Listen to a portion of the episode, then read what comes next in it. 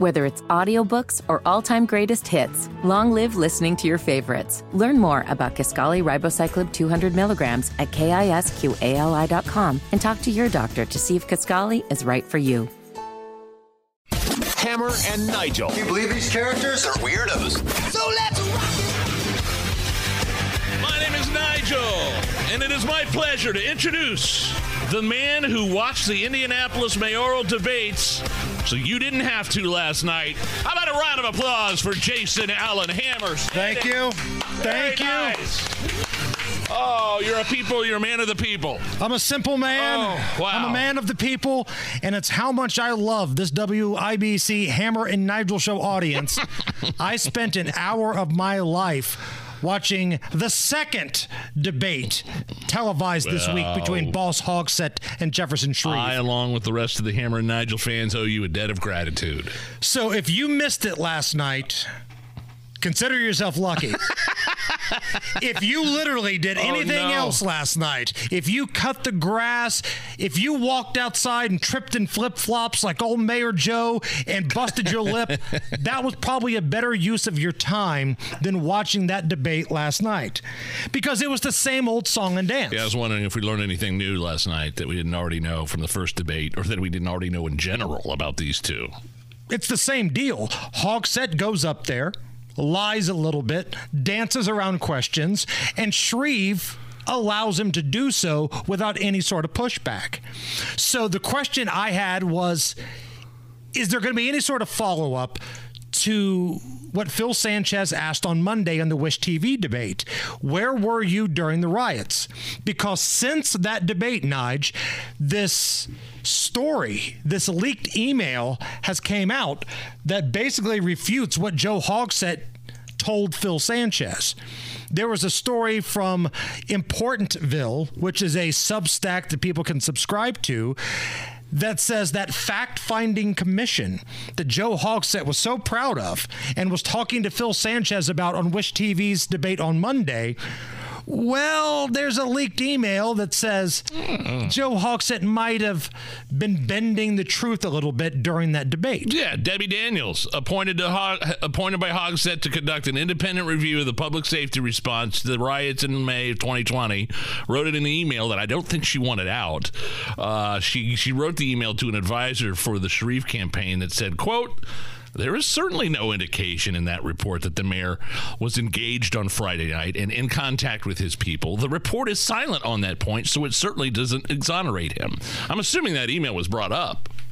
Well, they always say when you assume, I know. Okay. You know I the got rest of it. All right. Fine. That answers my question. So the moderator for the debate last night was Dan Spehler of Fox 59 and CBS 4, and he kind of asked Joe Hogsett the million dollar question. Uh, another question here from a viewer, and it's a topic that we've heard from a lot of our viewers talking about the social justice protests that descended into riots in downtown Indy in 2020. That violence left businesses and some public infrastructure damaged.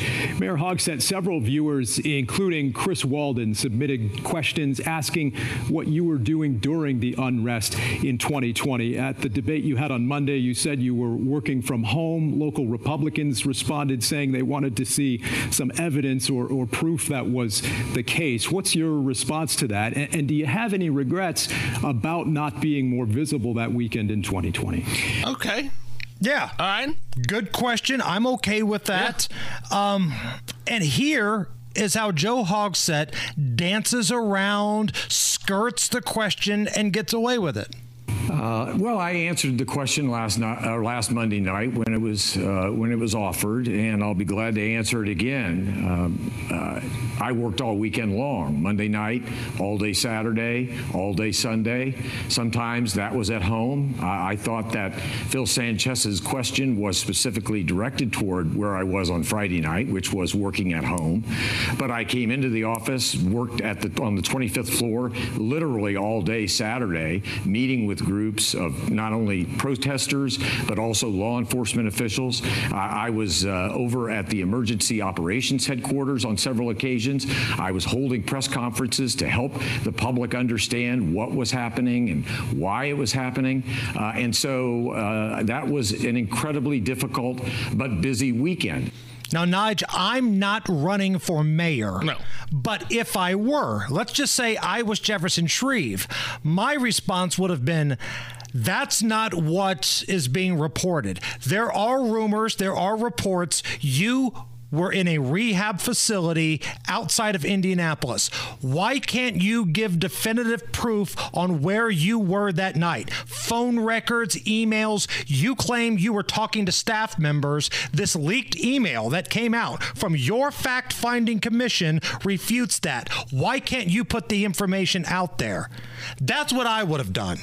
Here, is Jefferson Shreve. My response would have been quite different. I'd have been on the scene. I would have led. I would have been visible. I would have been communicative with the leadership of the IMPD. Uh, I would be right downtown where the riots were occurring and the, and the property uh, destruction was was was where, uh, where, we let our officers stand aside by their orders. We ordered them not to do that which they are trained to do.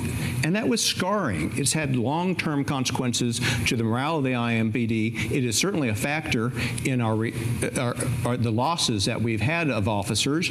And uh, do I just buy into that notion that I'm going to work from home in an incident like that? A Mayor Shreve would be on the scene right downtown in the Mile Square. Well, at least I think that's the first time I've heard anybody bring up that the officers were told to, you know, let them march or whatever, stand down or, or however it was put. Right. And I'm glad you bring that up. Yeah. Because that is kind of what got Joe Hogsett's panties in a twist when they had the time to follow up with each other. Jefferson, you obviously weren't listening to what I was saying. I was oh. not working from home the entire weekend. In fact, most of the weekend, I was on the 25th floor. I was meeting with law enforcement officials. And, and frankly, that's exactly what a mayor can and should do. And that's exactly what I did. It's important to underscore as well. Um, no one was ever ordered to stand aside. That simply did not happen. Were orders given to stand back and give the uh, protesters some room? Uh, I believe they were, and I think it, for the time being, helped the situation. oh, okay. okay. Really? So that's yeah. so much better. So orders were not given to stand aside, the orders were to stand back. And did you catch that at the end? I think, I believe those were the orders given. You're the mayor. You were allegedly calling the shots. Why don't you know that? Because it feels like that's a pretty big thing. You know, the most violent stretch in the long storied history of the city of Indianapolis, and you're not really sure what the orders are?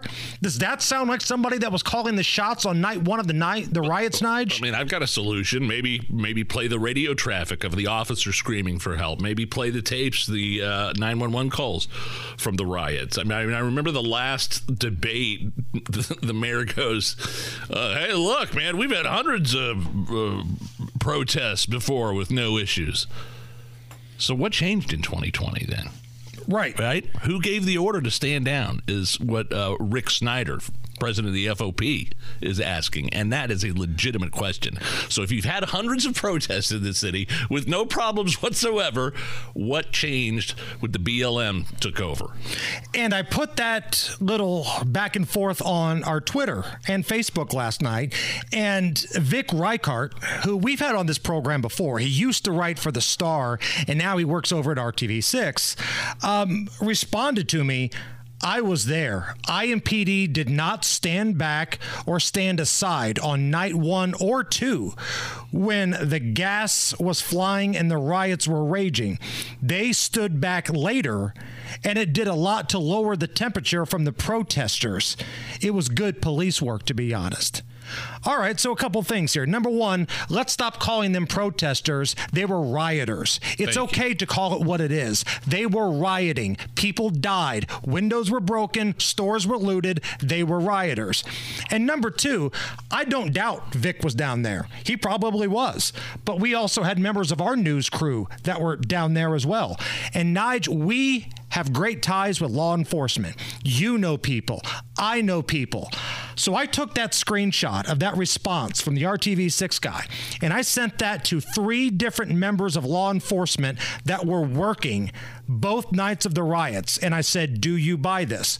The response I got back overwhelmingly was, No, it's the complete opposite. Wow. By giving them the room, Wow. they felt emboldened Yeah. and it invited more people to come downtown. Has the subject ever been broached as to why a second night of riots was allowed to happen? Has that ever been brought up in these debates? I mean, as long as we're talking about this and getting everything out there, one night, okay, maybe s- some could, I, I wouldn't say excuse, but you, you could see how things got out of control very quickly. It happened again for a second night, uh, Mr. Mayor. Allison, could you play that last clip one more time where Joe Hogsett gets lippy with Shreve? I just want to hear the very beginning of this. Jefferson, you obviously weren't listening to what I was saying. Okay, I you can stop it right there. So at this point, Boss Hogsett, one of the great scumbags this city has ever seen, oh. no transparency at all, starts getting lippy with you, Jefferson Shreve. You must not be listening. You must not be paying attention. Jefferson Shreve, you've got all the ammunition here. You know damn well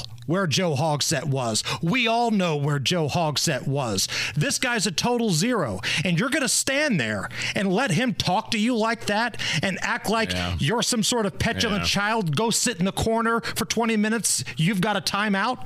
Don't take that crap from him. But he sat there and he took it, Nige. And that's what this whole thing is about. That's what's so disappointing about this mayor's race in Indianapolis is that Indianapolis deserves better than both of these guys. I honestly feel like there's no difference between these two. One is a much. shady, non-transparent scumbag. The other one is so wishy-washy and mealy-mouthed and scared of everything. Hell, I'm not sure what would be worse for the city. All I know is that South Park. When it comes to this Indianapolis mayor's election, South Park was 100% right.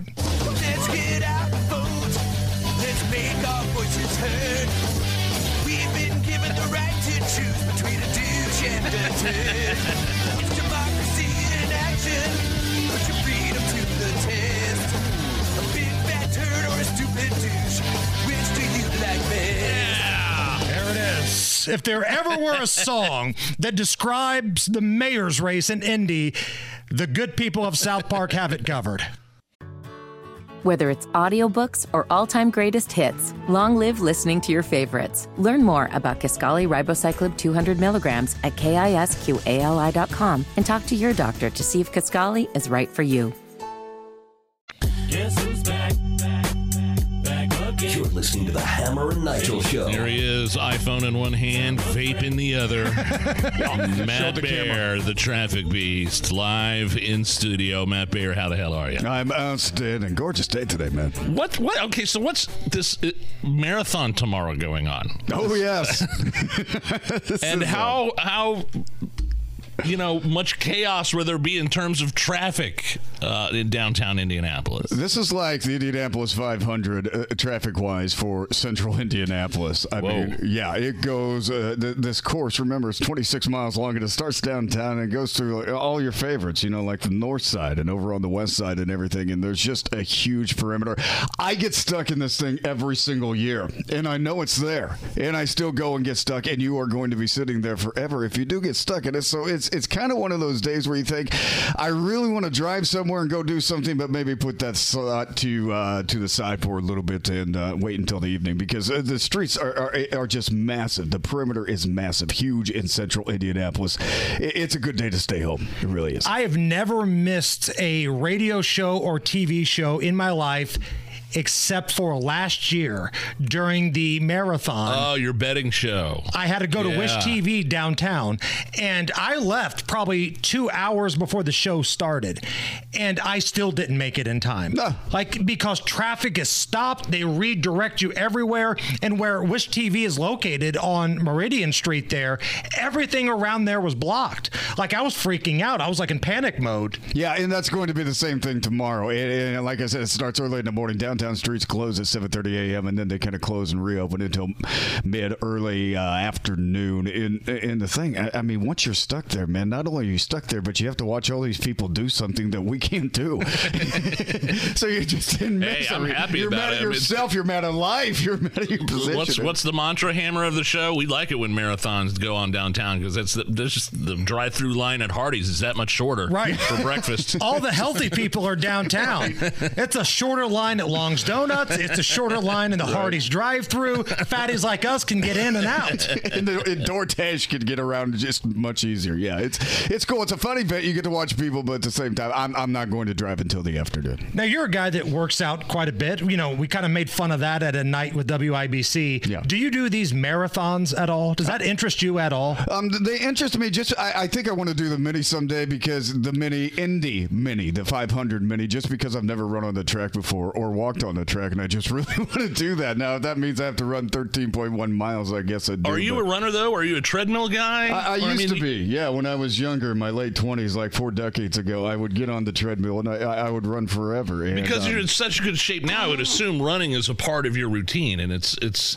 it's. I mean, I know going to the gym is, but not necessarily uh, getting that uh, cardio. I don't run anymore. I, I, I really don't. And um, Unless you're being chased downtown. well, yeah, I I stopped running. Um, if if I get tased, I can't run anyways. Um, it's it's it's not a bad thing. You you, you get older, and you know you, certain parts of your body just uh, you know muscles and bones, whatever. And else you're still getting a little bit of cardio, lifting weights Oh and yeah, doing things. yeah. I'm And- getting cardio. I'm doing the low impact cardio. You know, you know like Sure. the sleds and the and the skis and things like that. But I, I, but as far as I still like to go for a walk and run, it's still fun. But I'm not going to be competing or anything like that. But Not that part ever of was. your uh, physique is that something weird for me to say talking about Matt Bear's physique? Thank you, Nigel. It's it's it's very it's it's diet intensive, right? It's what you're putting into your body at this point in your life. It, low sugar, low carbs. I'm That, that, that really is the whole thing. It's just watching what you eat, and it. I mean, I, I do. This is where you should go I into a don't- testimonial of why you vape. You're right, Nigel. When I'm looking to really get into shape, I vape. I only put the best vape in my body. You can vape everything, including HGH. It's like the old John Belushi little chocolate donuts Yeah. commercial.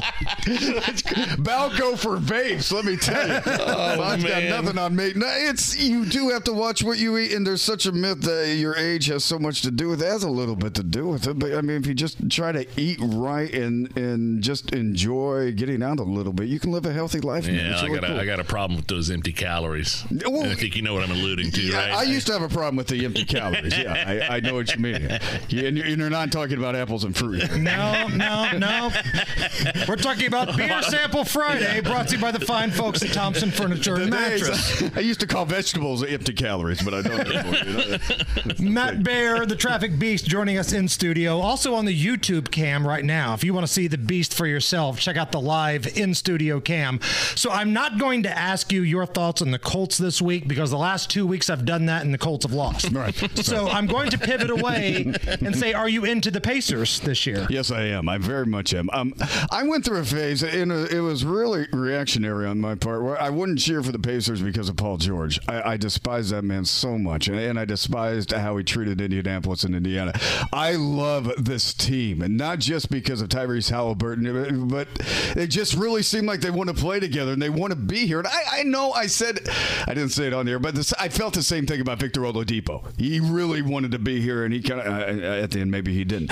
Um, this team seems like they care. They seem like they want to win, and, and that excites me as, as an Indianapolis guy. I And man, really the excited about it. games are super cheap to go to and they're fun. Yeah, yeah, and, and it's you- a fan experience at Gainbridge. Right. It's more than just a game. I think the Pacers had the cheapest opening night ticket in the NBA this year. Like you could get in the door for like eight or nine dollars. You know, I mean, you're sitting up high, so but you're in the stadium for like eight or nine bucks. What I would like to see is now now with some of that construction peeled off near Penn with the new amphitheater. I can never remember the name. The really cool stuff down there. That hopefully that will make the Pacers more of a game day experience. That Bicentennial Plaza. The bicentennial. Thank you. I can never remember, but I really hope that starts to fill I, Market Square Arena. Why not? It's it, it, it, impact that thing because I know we've struggled in attendance the last few years, and, and we need a playoff season and a couple more things, and, and that'll correct itself. But I really want people to come down and check out some of this new stuff downtown because it is fun. Where can people follow you, stalk you, love you, and send you photos, Matt? It's, it's Matt in traffic. We have good conversation. There's been a, a lot of activity over on Matt, Matt in traffic this week. It's been a lot of fun. Welcome. Please join us. And as always, drive safe. And I love you, guys. buddy. Matt, you're the best. You bet. It's the Hammer and Nigel show.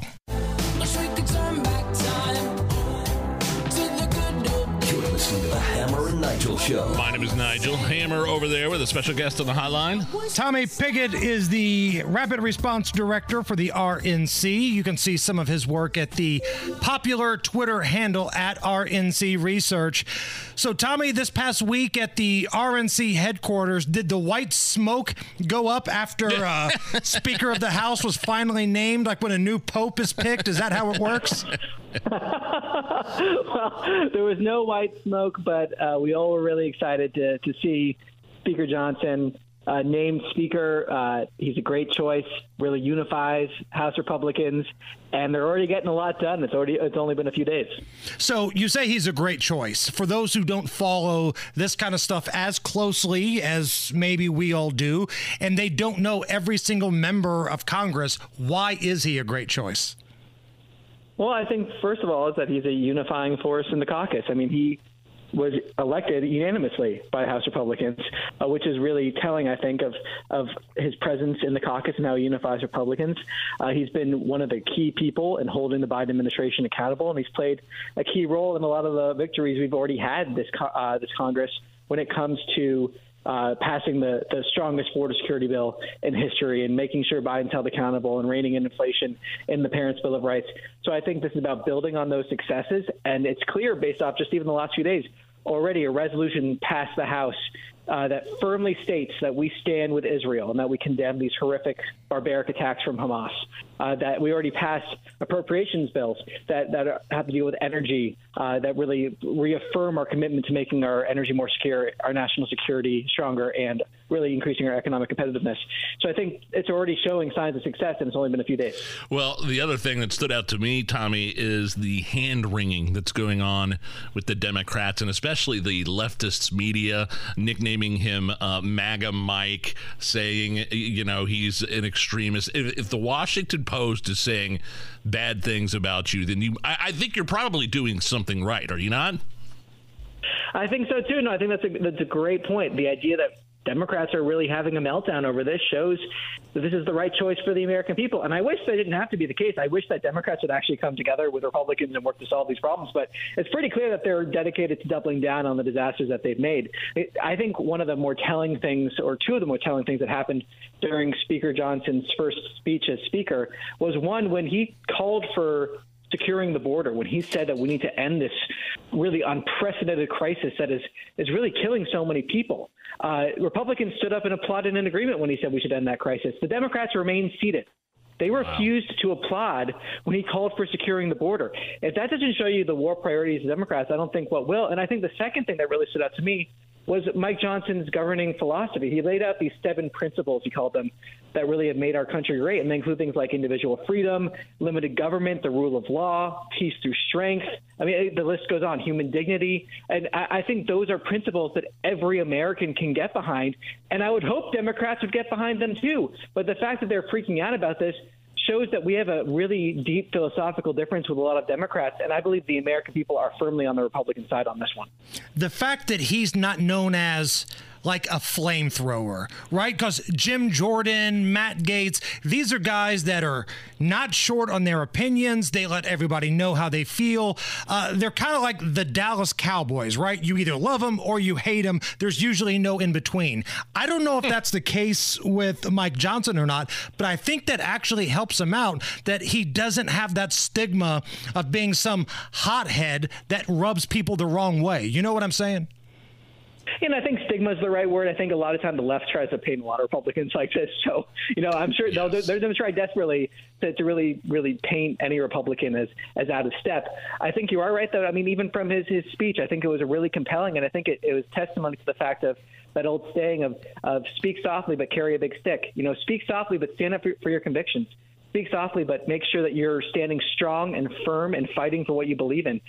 I think a lot of the House members that are out there every day are, are much needed. They're much needed to get there and spread that message to make sure that the Biden administration is held accountable on every single medium that's possible, and the House Republicans do a great job of that. But I think you're right to point out that uh, Mike Johnson is, is, someone that really has these deep convictions, and he stands for them. Uh, and he, he's not someone that. Uh, you know, that goes out there and doesn't have the convictions to back up what he's saying. He holds his convictions first, and then he acts from those convictions. Chatting with Tommy Pigott. He's the Rapid Response Director for the RNC. He joins us here on the Hammer and Nigel show. Tommy, turning our attentions to the war in Israel, John Kirby, the Biden Spock, basically goes out and says that nobody's turning a blind eye to Iran and their complicity with what's going on. Nobody's turning a blind eye to that. Hmm. Seems like there's a certain president and administration that's been turning a blind eye to that for quite a while. Uh, yeah, the Biden administration. I mean, it's it's it's. I, don't I don't want to be saying that, but they're not only turning a blind eye, they're turning a blind eye while while also handing out a fistful of cash. I mean, that's kind of what they're doing at the same time here.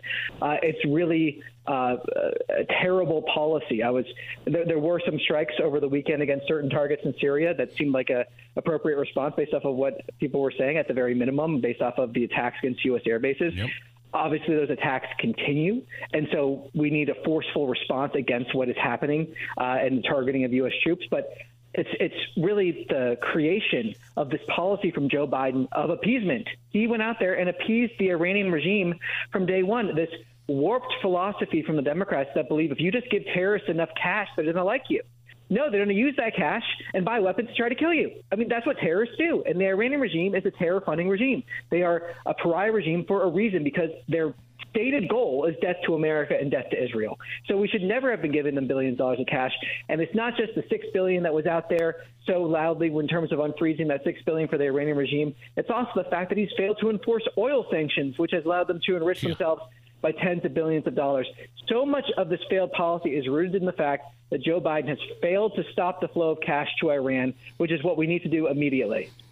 Do you think Iran got nervous? I mean, we all know Iran is funding Hamas and several of these other little militias that are attacking uh, military bases. But do you think Iran was really getting nervous about the relationship with Saudi Arabia and Israel finally coming together? If I was to speculate, I mean, I don't. I kind of I hesitate to speculate a bit because I think they're mostly motivated by their desire to, uh, to kill course, Americans. Of course, so, um, yes, but I think the the Abraham Accords under yes. the previous administration yeah. were really these historic moves forward. And I do think Iran was seeing themselves increasingly isolated. Right. Uh, and I do think they were worried about building on those agreements and making them ever more isolated, as they should have been worried about it. That was one of the great successes of the Trump administration. The problem is that that only worked because of the maximum pressure campaign as well. There's a maximum pressure placed by on Iran at the same time that you were really encouraging and fostering these historic peace agreements between Israel and the Arab nations in the Middle East and elsewhere. Uh, Biden reversed that policy. He he mm-hmm. didn't rip up the Abraham Accords to his credit, if that can even be to someone's credit, but he completely reversed the maximum pressure campaign, which let Iran then act in this way of funding terror proxies. There has been report after report that showed a lot of these terror proxies, Hezbollah, Hamas, uh, were, were complaining that they were broke, that the money had dried up from Tehran before Biden took office. And as soon as he took office, the money started mm. flowing again. And that, that's why uh, we've seen this sort of chaos erupt in the Middle East. Ultimately, again, it goes to show that Biden thinks that you can give money to the terrorists and they're going to like us. No, you should stop the flow of money to terrorists and their attacks. And then once you stop those attacks, you can foster an environment of peace and, and normalization agreements. And it's just showing why we need Biden to not have another four year term. Tommy, last thing here before we let you go. What's more believable? If I go out and say, I am the starting point guard for the Los Angeles Lakers, or Jamal Bowman going out saying, I didn't know that I was pulling the fire alarm. Which one's more believable? That's a toss up. I mean, yeah, I, I'm going to go with the Lakers one on it. Uh, I mean, it's it's, it's, uh, it, it it really is incredible for those that are listening that haven't seen the video.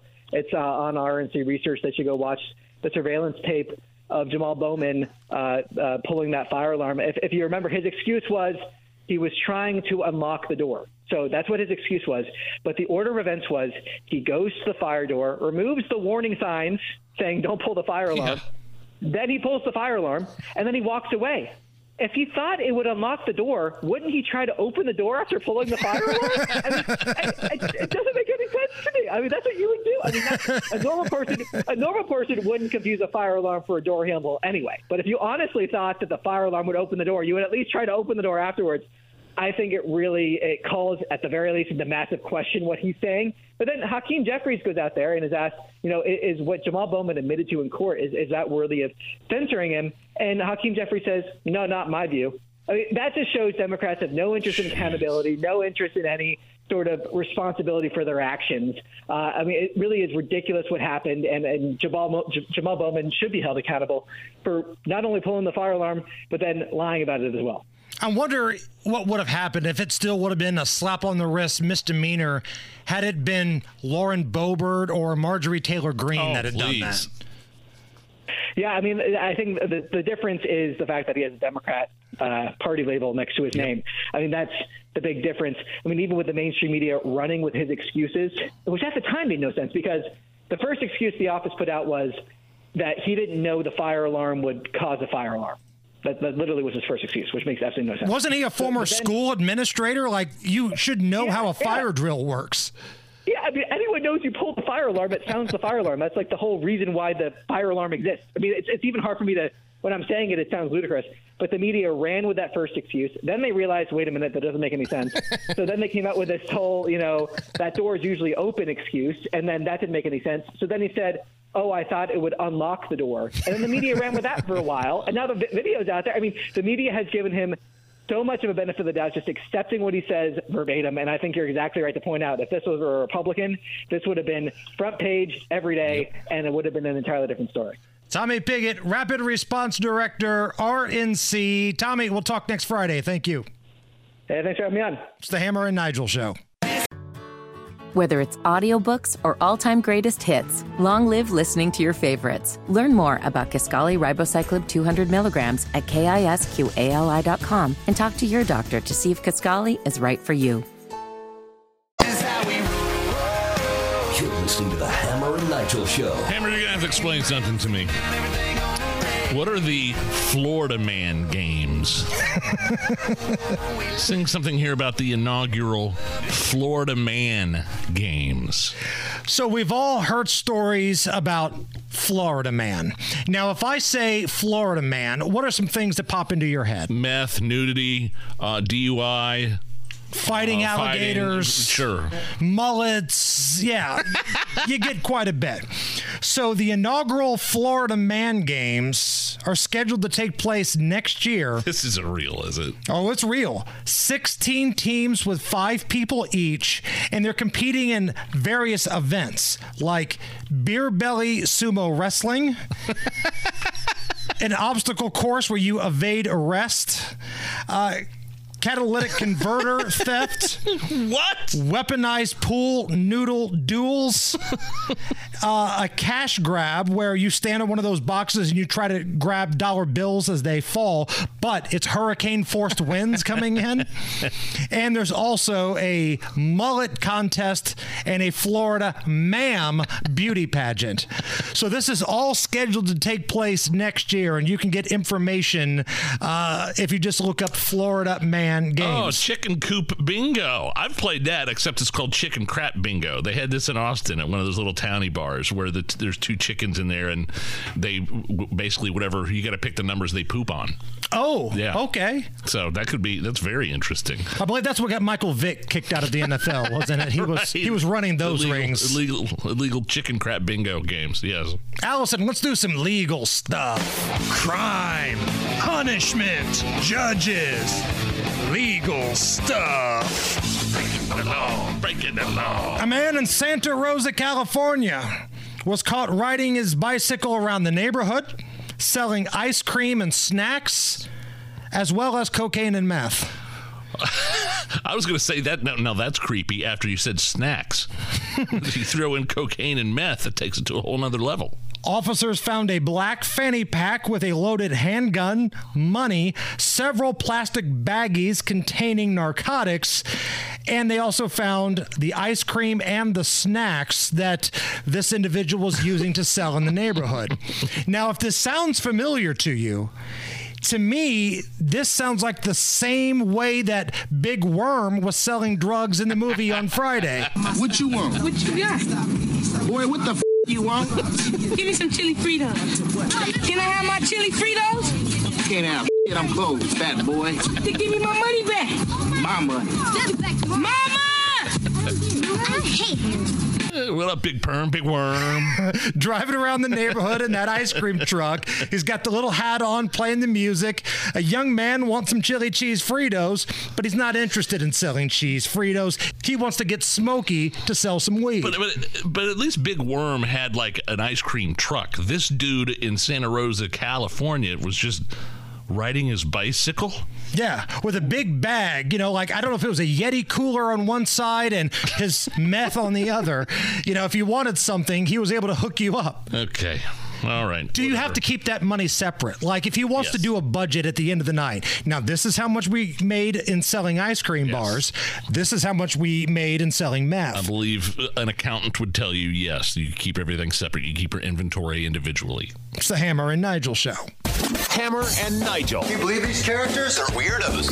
So let's rock They're still looking for this psychopath that killed 18 people a couple of uh, nights ago in Lewiston, Maine.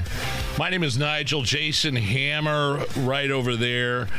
I would say, with this guy's background, his mental issues, uh, documented mental issues, documented um, uh, casual mentions of wanting to shoot up a National Guard. Um, I would say he's probably taken his own life. If I had to bet, they uh, said that he got away on a, a jet ski and that his boat was missing. I think they found his boat. I hope, I really just hope he tied a cinder block around his ankle and then put a gun to his head. And that's probably the most know- likely situation. And I agree with you. His mental health background and as bad as it was, and as much of a lunatic as they're making him out to be. The world would be better off if he were at the bottom of a lake right now. You're absolutely right. But just in case that's not how it's playing out, uh, authorities are searching the lake area that the mass shooting took place in, and Canadian officials are concerned that perhaps he would try to get across the border and go into Canada, where he would fly a little bit more under the radar. Now, ABC News, they've got a report that stated that his social media feed and his internet search feed had a lot of conspiracy theory content. Law enforcement sources are confirming more details about his background, including his online habits and an interest in conspiracy theories on issues like a possible financial meltdown, gun rights, allegations that Democrats engaged in election fraud in 2020, and conspiracies about COVID 19. Again, that's from ABC News. Okay. So, for those of you scoring at home, we know everything there is to know about this guy's search history 36 hours later. But six years later, we've got nothing on the lunatic that was hanging out of the window at Mandalay Bay. Eight months later, we've got no information on the Tranifesto that was left behind in Nashville. We have nothing at all on Epstein's client list. But hot damn, in 36 hours, boy. we've got everything you need to know about this right wing nut that killed everybody in Maine.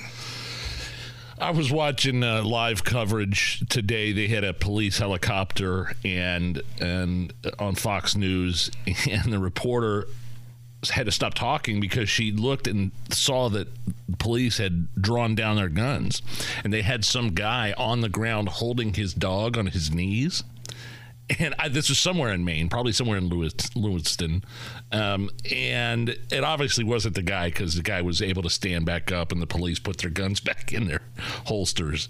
But that poor guy must have been crapping his pants. You picked the wrong Yeah. time to make that walk. Yeah, Just a Right, wrong just- just place, my wrong dog, time. my dog. They're telling people to stay, still stay inside. And again, I repeat, I would be telling people to arm themselves. Right. I wonder what gun sales for law abiding citizens are like if, you know, in this area in Maine, in Lewiston, Maine. It can't be that much, and I'll tell you why. Because their entire homicide total for that state was in the high 20s. I mean, could you imagine for the state? We've, we're, we're working on breaking records again here in Marion County. We're going to go The over 200 200 in Indianapolis. but even Boston doesn't hit numbers like we do. You're right. You're Reverend Charles right. Harrison told us that, you know, he would love it if Indianapolis adopted a criminal justice system the way they do it in Massachusetts, where you don't just give everybody, no matter how violent they are, an ankle monitor. You actually, and this is a pretty radical idea, lock up violent people and keep them away from society. No, that's. I know. Crazy, right? You're a radical. You're a conspiracy theorist.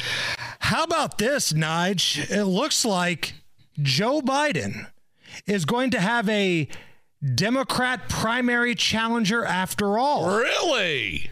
Now, we're not talking about RFK Jr. because he said he's going third party. What about Gavin Newsom Newsom? Oh, Nige, this is somebody much, much bigger. Okay. It's not Michelle Obama either. Are you ready for this? Trying to primary Joe Biden is Minnesota Rep Dean Phillips. As Rob Kendall would say, who? Representative Dean Phillips of Minnesota running for president, challenging Joe Biden in the primary. Okay. Here he is talking to CBS News. Are you running for president? I am. I have to. I think President Biden has done a spectacular job for our country, but it's not about the past. This is an election about the future. I will not sit still. I will not be quiet in the face of numbers that are so clearly saying that we're going to be facing an emergency next November. What is he talking about? Polling numbers? Polling numbers. Yeah, I mean, uh, look, I mean, that's fine. Great. Run against him. You're not going to be able to debate him. No. I mean, they're not letting Joe Biden anywhere near a debate stage. The establishment Democrats have their guy. This is it. All they need to all they need to do is have Trump run against him. That's what they're that's what they're trying to happen have happen. And Dean Phillips doesn't have the name recognition to where Yeah. he's even going to get covered by the media. Like his kickoff announcement here, I think CBS was the only one that covered this story. now, had this been Gavin Newsom, had this been Michelle Obama, had this been Bernie Sanders, I don't know, anybody else that's a named Democrat, they would be having a parade hyping it up.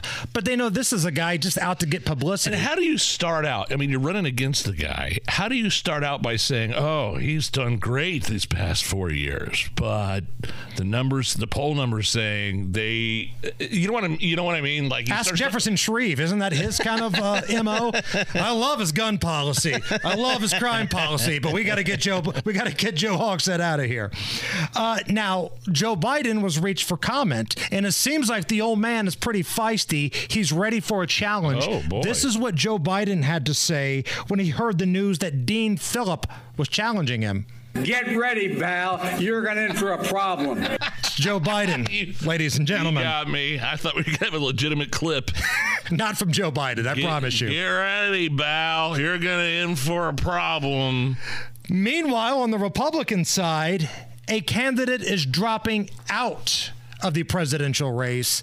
Somebody that did not make either stage of the debates. It's your friend Larry Elder, Nige. I love Larry Elder. No, must not have. Boy, nobody's buying that fish oil, I guess. Guess not. Guess he ran out of campaign funds. the relief factor out. not doing as well as he thought. Uh, Larry Elder ending his presidential campaign. He's now endorsing Donald Trump. But I love Larry Elder. I love him. He's he's great. He's great on the radio. Yeah.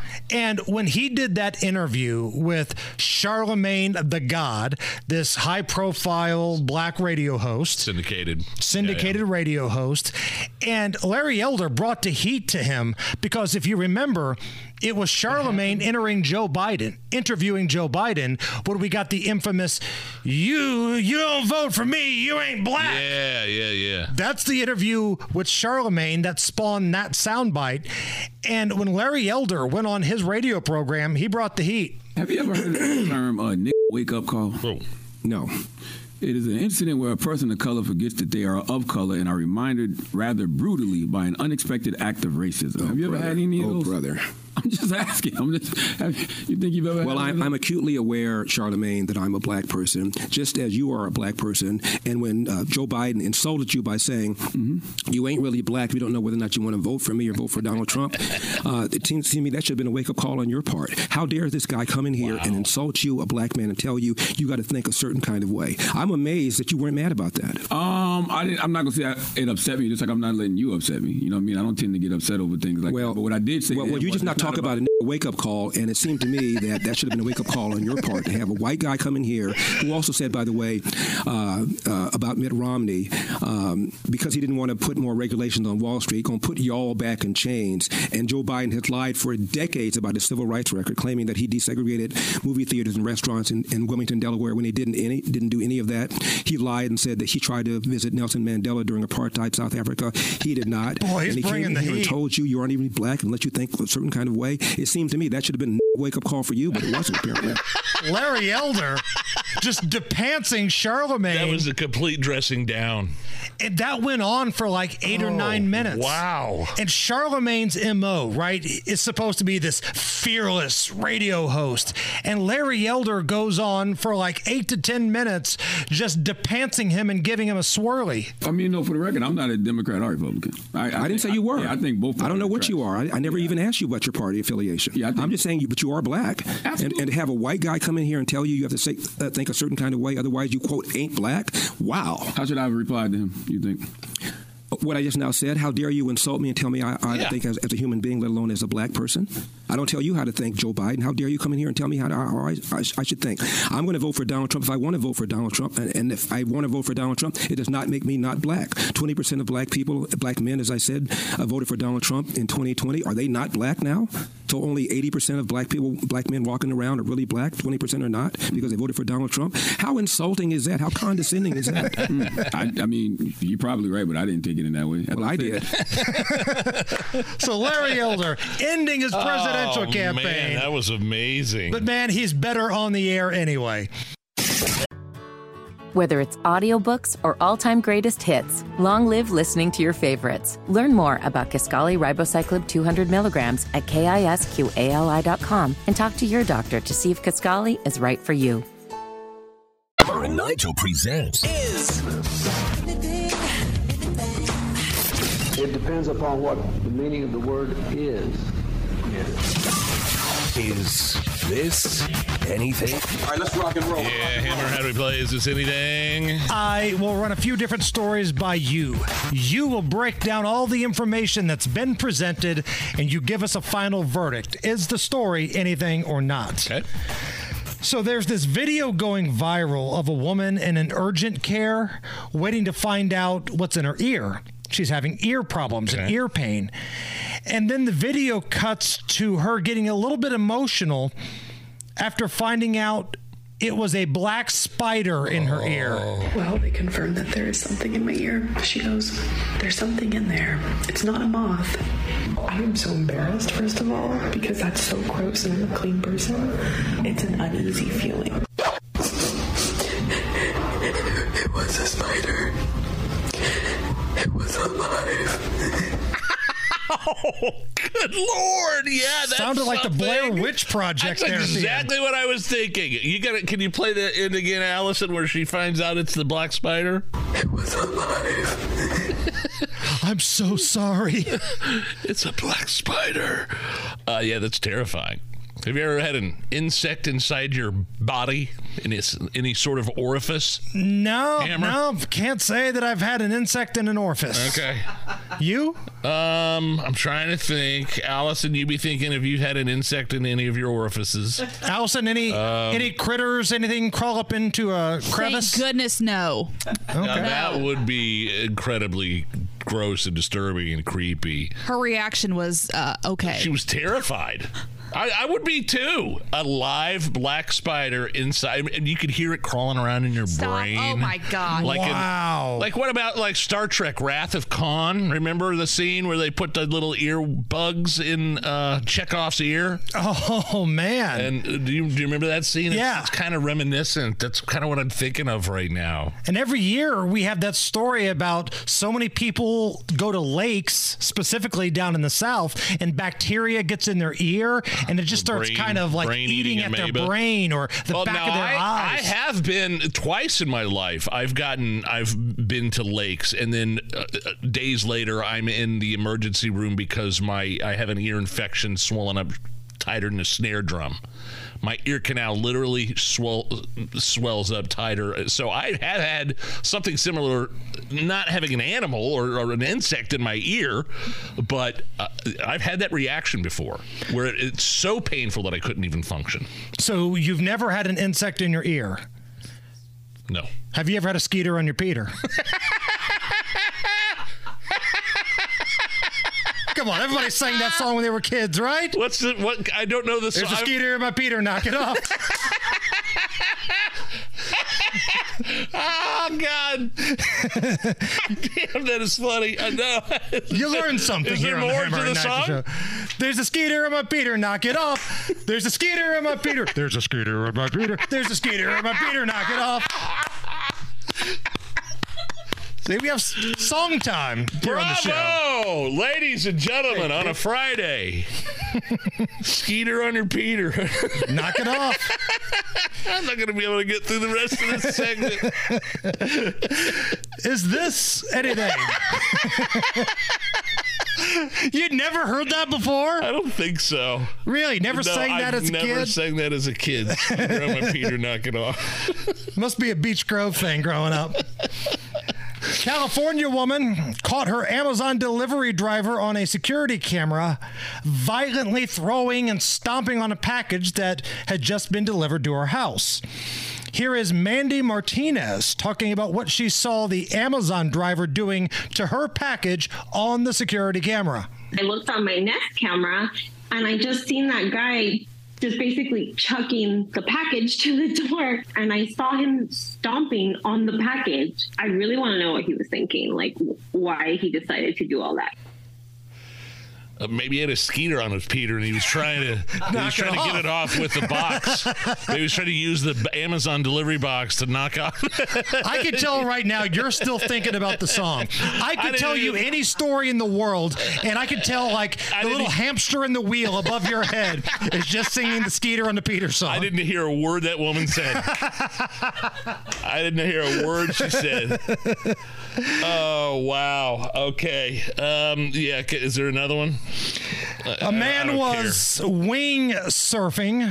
I didn't know this was a thing. Wing surfing off the coast of Australia when a humpback whale came out of the ocean Oh, and I basically just this. body slammed him. I saw this. This is amazing. He Yeah. wasn't injured, but here's the moment that it happened. I saw the head come out, then I saw the rest of the body come out, and then I saw the whole thing above me. And at about that stage, I've got to be honest, I thought I was in trouble. And it came down and landed straight on me, and then got caught in my leash and dragged me probably about 20 to 30 foot under. And I could feel it against my skin the whole time. If it had barnacles, I would have been ripped to pieces because the whale's body was beside me the whole time. To be honest, I thought it was all over. And as soon as I'm finished here, I'm, yeah, I'm back out there. So nothing will keep me out of the ocean. Hold on. Skeeter on my Peter lyrics. Skeeter on my Peter lyrics. Roger in the YouTube chat, it wasn't just a Beech Grove thing. Um, uh, and it's Angela, not- eh, Rocky Ripple song as well. And and you're you're you were you were saying knock it off, but there's other more vulgar terms, I, I believe, instead of knock. Correct. There's, there's whack. Yes, I didn't know if we could say that or not, but you Well, just I'm went just, there. I'm, just I'm, I'm not saying it in the in the entire. There's uh, there's also beat. Yes, but you're saying knock it off. I was trying So to keep it classy with the Skeeter and the Peter song. So let's go around the horn one time on everybody sing a uh, verse of this, all right? But, but, but I, I, I'm going to start, and then Allison, and then Nigel Okay, finishes. all right. There's a Skeeter on my Peter, knock it off. There's a Skeeter in my Peter, knock it off. There's a Skeeter on my Peter, knock it off. There's a Skeeter on my Peter. There's a Skeeter on my Peter. There's a Skeeter on my Peter, knock it off. Yeah. Mike Pence used to sit in this chair. it's the Hammer and Nigel show. The Hammer and Nigel show. My name is Nigel. Hammer's here. Look who just wandered in the studio. Look at this guy. The newest uh, full-time member of the WIBC on-air lineup. Tony Kinnett, investigative reporter for Daily Signal. Soon will have his own nightly show here on 93 WIBC. That's Tony? right. And I, uh, I've been getting letters from like people in the Department of Corrections haven't opened yet. Not going to open that on air for for security reasons. Is this like like in the NFL and in the NBA, the rookies have to buy everybody lunch and bring donuts and carry the bags Oh. around? Like the next night with WIBC, does Tony Kinnett have to like drive us there and be the designated driver as the newbie? Now, a lot of people say that's hazing. I see that as an opportunity. If you're going to become known at the office, you got to show up with like steaks. We're talking surf and turf. You got to show up with the right bourbon. yeah. If you're going to do it, do it right. When does the show start? What is it called? Starts on November 6th. It's the Tony Kinnett cast. And uh, I just found out today, and because you know Hammer likes a tease, we do have quite the guest showing up for the first episode. Oh, Well, yeah. You've got Tony Danza. No, but I will say it's it's not just some senator just like hopping on the show. It, it's someone Yeah. that actually some might consider interesting. You'll have to find out. All right, November 6th, and you got a hell of a lead in, man. I keep on telling you this whenever The we talk about the best show. in the business, I, and you know, someone I can you know really just trash talk as soon as they're off the air. Absolutely. Hey, did you get a chance to watch uh, any of the mayoral debates that took place this week? I know you watched the first one, uh, but what about last night? I did, and for some reason, the lighting and the camera work made Shreve and Hogsett seem like characters on The Office. Did you get that vibe? Like, like we had Michael Scott debating Dwight Schrute. Yeah, I kind of got that feel last night. Look, we played some audio earlier, and I just feel like with Shreve being down in this race, not insurmountable, but down about 10 percentage points here, he had a big opportunity in front of him to just bring the heat. Damn the torpedoes. I'm going after Joe Hogsett. I think Rob Kendall's right when he called Joe Hogsett the Jimmy Carter of mayors, but yet he let him off the hook. you know, when, when I was in college and, and uh, we were go, getting ready to go to nationals, you know, in soccer, there was a, there was a day that a couple of us on the team that were just were just garbage. We didn't bring our A game, and it was just evident. We were just kind of going through the motions. And I'll never forget uh, Coach Poole basically grabbing one of the guys by the shoulders and kind of shaking him back and forth and going, "Do you even want to win? Do do you even want to be here?" He said, "Because forget being on the bench. You'll be off this team right now." And boy, that was inspiring. And I got to ask Shreve the same question: Do you want to win? Like, do you want? It is the most open mayoral election in Indianapolis's history. This is the easiest Democrat target you've ever had. The guy with with accusations of rehab that he still won't provide proof of where he was that night. You have all of the crime. You have the horrible state of the city. You have people getting shot left and right. You have the absolute mess of the financial system, the businesses. All you have to do is punch. And he stood up there like uh, that that wimpy character. Oh dear, I guess I'm just gonna run for office. Why? Why do you think, Tony? And uh, it's something I've pro- posed to Hammer as well because he's a Marion County voter. But why? Right. Why is this the first time in 20 years that the Marion County mayoral election debates have been aired? What, what are the stakes that big here? It's not because the, the stakes are high? It's not because the stakes are high. It's because the frustration with the office of mayor is probably the most prominent that it's been in, in quite some time. uh, coupled with the fact that uh, this again, it is very hard to argue that Hogsett is not a soft target. This is the softest target. It's like Cottonelle toilet paper soft. That's my favorite, by the way. You know, I, I figured you were a Cottonelle kind of guy. I'm going to look at you differently from here on out. But that's the kind of that's the kind of race this is. When you think of things to wipe your butt with, you also think of Joe Hogsett. That's true. And Shreve's coming up, and he, he again. How many times? Like the opportunity was right there. We're talking like you have the entire basketball court to yourself. All you got to do is make a layup, and Shreve just stood there and scratched his genitals. Like what? Oh, what does it goodness. take? What does it take for you to actually attack your opponent? He does it with you every single day. This isn't '92. Play ball. And the thing that really bothered me last night was at one point, they're kind of going back and forth on the riots. It was brought up last night. And it's like two elementary kids like slap fighting each other. Right, right. But at one point, Boss Hog said does kind of get a little lippy with uh, Jefferson Shreve and says something like, clearly you're not paying attention or you're not listening. At that point, if you're Jefferson Shreve, if you have any testicular fortitude as a man, especially a man that's trailing by about 10 points in this election, why would you not use every bit of ammo you have? It's like, oh, I'm listening. You're not answering the question. You've not provided any bit of proof that you were calling any shots for night number one of the riots. You have not provided any proof of where you were during night one of the riots. Yeah, that's exactly right. There's this strange new idea that's come up in the last 10 or 15 years when Republicans have to be the nice guy. And whenever you're in a debate, you have to just kind of trust that what your opponent's saying are true and that voters out there are going to know that what they're saying is But BS. why is that? Because Donald Trump became the president doing the opposite. I would figure, you know, as much as people have tried to copy Donald Trump, He's the guy who shattered that, by the way. why hasn't anybody here in Indiana decided to f- use that formula, They fighting had to. back? They haven't had to. The Indiana Republican Party has not changed any strategies at all since 1987. There has not been a single. And by the way, the person who told me the most about that, about Indiana specifically, was Newt Speaker of the House Gingrich, who wrote the Republican model of fundraising and campaigning for decades. He's like, Indiana is backward in its Republican Party. Those were his words. Indiana is backward. We don't know what we're doing. We don't have to. Well, we're going to have the supermajority. Why, you know, get in there and fight? Why deal with anything? Why make a fuss? And look what it's doing. You have Shreve, who is the most impotent man. There are not enough ED commercials in the world to rescue his campaign. Let me ask you this. Tony Kinnett's here with us, um, investigative reporter for the Daily Signal. What do you think? Do you agree with Hammer's strategy of voting none of the above? Yes. You do. Okay, because I know like Tony Katz. I know he does. He vehemently disagrees with that. Lesser of two evils. You got to go. You got to get Hogsett out of there at no cost, uh, or, or, or whatever cost. But you're saying you you agree with Hammer and and, and his strategy. And- and Hammer and I've had this kind of conversation before, but I'm going to break it down in two to three sentences here.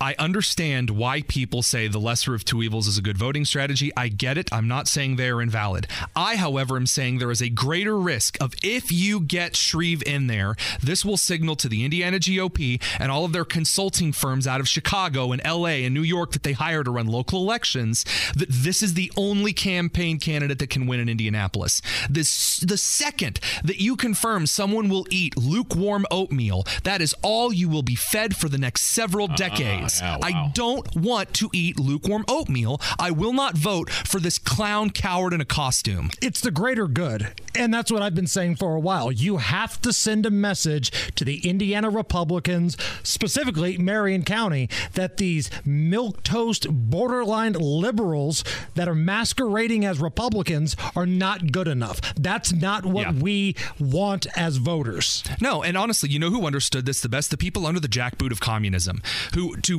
when there was only one person on the ballot in Soviet Russia, people would stay home and not vote. And in fact, the Soviet Union had a law where if you didn't receive at least 30% of the vote, you had to redo the election. That's how people would would protest. The only protest that they had in that horrible country was just not voting. In this case, Shreve has not earned your vote. Shreve has compromised on every single Republican principle. He doesn't even know what he believes. His campaign office can't even answer questions as to what he believes. And here's a question I always like to ask Hammer. I'm always always fascinated by by. What if Shreve does win? What are you going to think? Now, are you going to breathe a sigh of relief and say to yourself, "Well, at least Hogsett's out of there. I don't like Shreve, but at least you know what? What if he does end up winning?" So I explained this the other day. There's a meme that's making its way around the internet. It's been around for a while. It's an old guy in a plaid shirt opening up a Christmas gift. Okay. And it's the same plaid shirt that he's wearing. That's Hogsett and Shreve. It's the same guy. If Shreve wins, it's like having Hogshead as the mayor. If Hogsett wins, it's the same stuff Shreve would want to do because Shreve's a fanboy of Hogsett. Like, look, it doesn't matter who wins. That's the problem. That's what ticks me off. Both of these dudes are the same. Actually, you're wrong, and I'll, I'll tell you why. It's worse if Shreve wins because Shreve is going to govern exactly like Hogsett. This is what Katz gets wrong. Shreve will go. He's already said it in everything. He's going to govern. He's going to restrict the IMPD from prosecuting on state law cases regarding abortion. By the way, that's a misdemeanor. You can't do that. And then he's also doing the same thing with the gun laws, everything else. So if Shreve gets up there and continues to govern Indianapolis like Hogsett, guess who's going to get blamed for that? Shreve? Nope, Republicans. So you are going to suffer if Shreve gets elected because you will now be blamed. And I guarantee you, no one in Indianapolis will ever vote for a Republican again. Speaking of the blame game here, who's to blame for this train wreck of a Shreve campaign? Because I do feel like, Tony, if you or if I or if Nigel or if Rob were tasked with getting Jefferson Shreve elected, I think it'd be at least a hell of a lot closer than it is right now. These firms out of Chicago, the washed up Indiana guy, the fat guy that hates guns, all these people working on his campaign, who do we blame? Is it them or does it ultimately come back to Jefferson Shreve or the Indiana Republicans? No, I don't blame a disease for being a disease. That that's not the idea. The the blame is equally shared between two groups. Number one, the Marion County GOP who didn't vet their candidates. And I've talked with members of the Marion County GOP who do not like it when I say you should have vetted your candidates. Like, well, how could we have vetted the candidate by vetting them, by making them debate each other and actually getting policy and it was prescriptions. chicken blank. Yes, that Shreve did not talk about this prior to the primary. Right. And number two, it's the people who didn't vote in the primary. If you're only voting in the Marion County general election, it's your fault.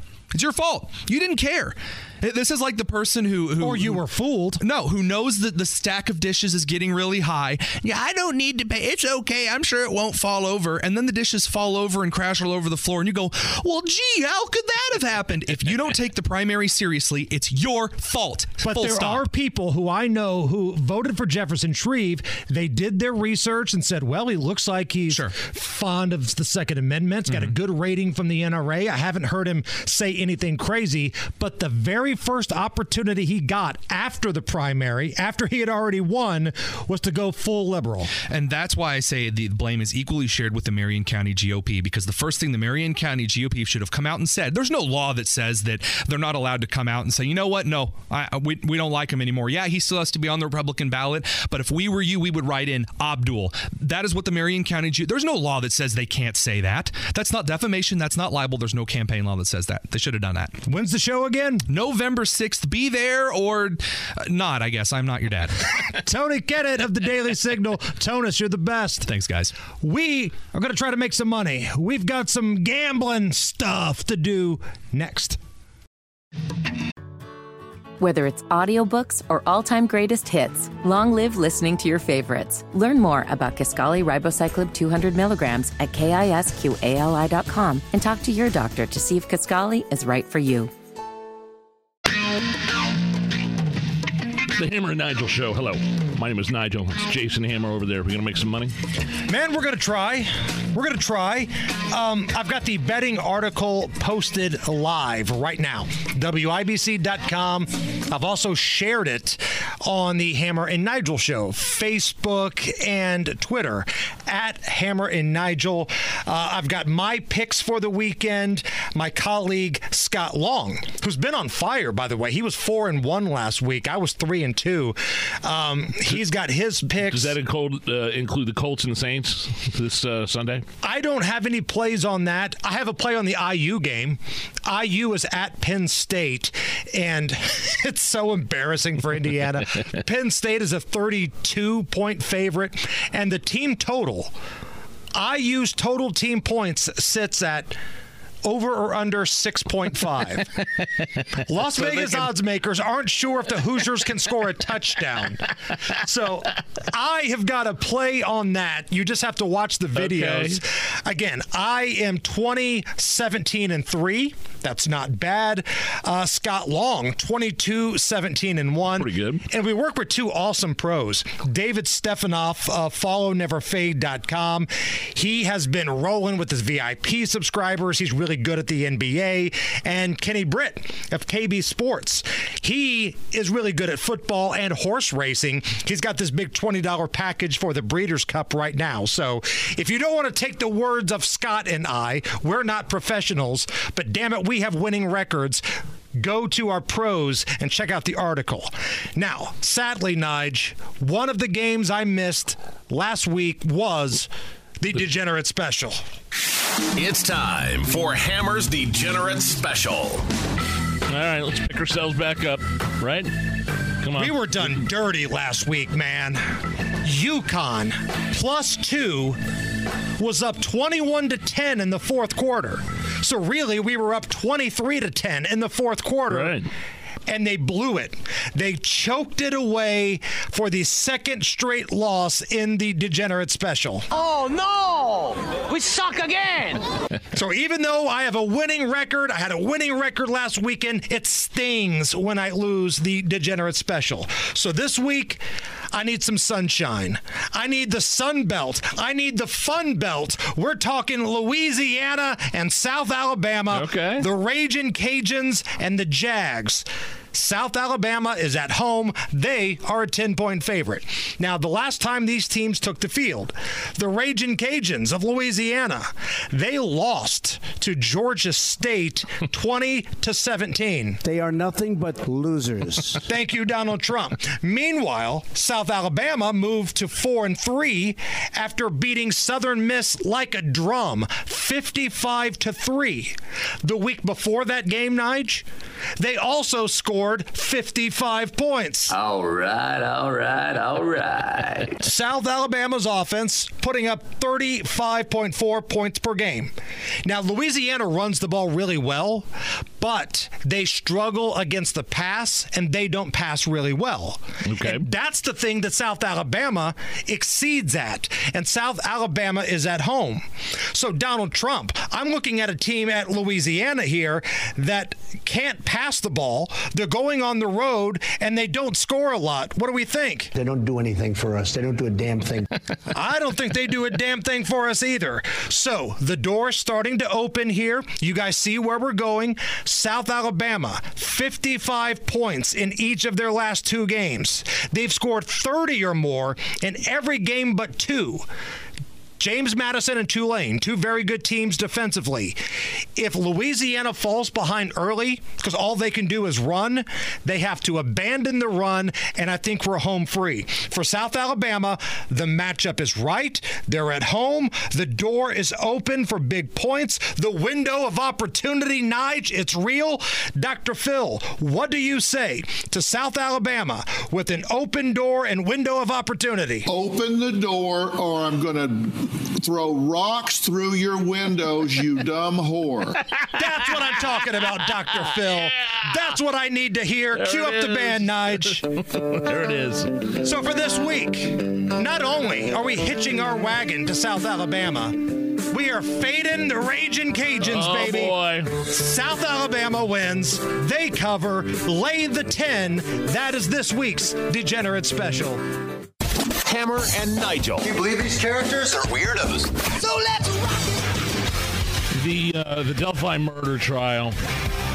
Uh, it just getting it's, it's it's just keeps getting more strange and strange. Is it Um, already a circus? It, it seems sort of like it. We now have sort of a clearer picture of why Richard Allen, the accused murderer uh, in the Delphi case, we, we now have a, a sort of a clear picture of why his lawyers uh, both walked away from the case, right? So, going back a couple weeks, and again, I feel like we have to catch everybody up because this bizarre story changes so much. Go back back a couple weeks ago, there were some crime scene photos that were leaked out to uh, local community members, members of the press, that came from the Office of the Defense of Richard Allen. Murder Sheet podcast people too, right? That yeah, they talked to. received a copy of it again unsolicited, and then they called the police and said, "Look, we've got these emailed to us. We didn't ask for this, but the backtracking shows that these leaked crime scene photos came from the office of the defense team of Richard Allen." Well, then the judge, Frances Gull, calls everybody into the chamber, right? Has this big come to Jesus meeting where she's going to lay down the law. Listen, no more leaks. We're putting a gag order on. That was what was suspected to be the case. But before she could do that, the defense resigned. Both guys. Uh, the defense team for Richard Allen, Andrew Baldwin and Bradley Rozzi, uh, they removed themselves from the trial. Richard Allen wanted them to stay. Right.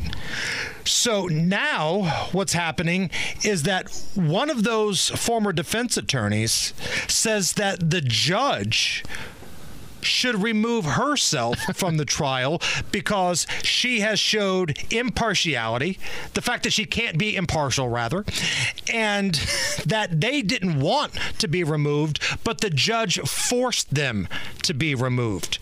Now, earlier today, the judge, Frances Gull, blocked a new series of filings stating that a new judge be reinstated and that these guys were done dirty in any way. Do we know who leaked the photos, though? They came from the Office of the Defense. Now, both guys at the time, Rozzi and Baldwin, claim it wasn't them. There are reports that it was a former employee that used to work in that office that still had access that got in there and sent these grisly crime scene photos of the Delphi murder out to I mean, various that's- people. That's got to be illegal, if nothing else. I mean, that's that's. It seems to me that would be some sort of jailable offense, and they need to trace that back. So they're saying basically, you know, before the judge could even, you know, put the gag order on these guys, they they just up and quit. Right, but I- Rozzi now, one of those attorneys, is saying that the judge ambushed him and his colleague Richard Allen before that. And I don't know, man. This whole thing, if the whole defense angle was to make this a circus, as much as I hate to say it, it kind of feels like it's working. Now, the judge, to her credit, I think has done as good of a job as you can with all the chaos going on. But one, there's no way that this trial is going to start on time. That's probably not going to happen. No way. And two, we still are waiting to see who's going to step up to the plate and defend Richard Allen. Richard Allen still wants these two guys, but they felt like they had to step away because the judge was pressuring them to do so. And that's why they called for her to resign. But she filed today. Yeah, that's not happening. I, I just I hope we can get to some sort of resolution very quick. Uh, Let's get this trial started. Um, make sure we've got all the uh, I's dotted, T's crossed, and we can find some justice for those girls, for Abby and Libby. I mean, it's because chaos right now. Right, right now, now. it doesn't seem it doesn't seem things are going very well for this trial. It's chaos from the defense. It seems like the prosecution and even the judge kind of have things as well handled as possible. But the defense team here, their whole strategy is to make this chaos and a circus. And man, they might be doing a good job. Whether it's audiobooks or all-time greatest hits, long live listening to your favorites. Learn more about Kisqali Ribociclib 200 milligrams at kisqali.com and talk to your doctor to see if Kaskali is right for you. Uh, keeping our eye on what's happening with the war in Israel, the United States forces shot down a potential drone attack near one of the bases in Iraq. This is the 20th attack on U.S. troops in the Middle East since October 17th. And the U.S. conducted airstrikes on two facilities in eastern Syria. Yeah, finally. It's about time. I mean, this has been going on for weeks. There's been dozens of soldiers injured, um, and these were precision strikes that took out um, took out what they take out? a weapons depot and an ammo Yeah. storage area near an area that's usually used by Iran's Revolutionary Guard. I, I, I don't know if this is like a, quite an escalation, but I'm glad Joe Biden signed off on this finally. Right. Um, it's one of the few things, a few good things I have to say about Biden is his his presence in Israel, um, sort of the show of force or the the appearance of force with the carriers in the Mediterranean Sea, and finally fighting back against these like little Iran offshoot proxies that are that have been that have been trying to nail us over Yeah, there. it's kind of the least he can do, though, for funding Iran and giving money to Hamas. Well, yeah, yeah. You said partly all of this is his fault. Uh, now, as for Israel, and again, we got a special guest coming up here in just about 20 minutes. Is going to break this down amazingly. Joel Pollak of Breitbart. Uh, but as for Israel, it feels like they're just kind of warming up here. They are getting everything lined up. In the last hell 24 hours to 48 hours we've seen a lot more action from israel. A series of massive explosions heard near the israel gaza border and they're still getting ready. They're preparing for this massive large scale ground invasion but they did kill one of the hamas uh, commanders overnight in that airstrike.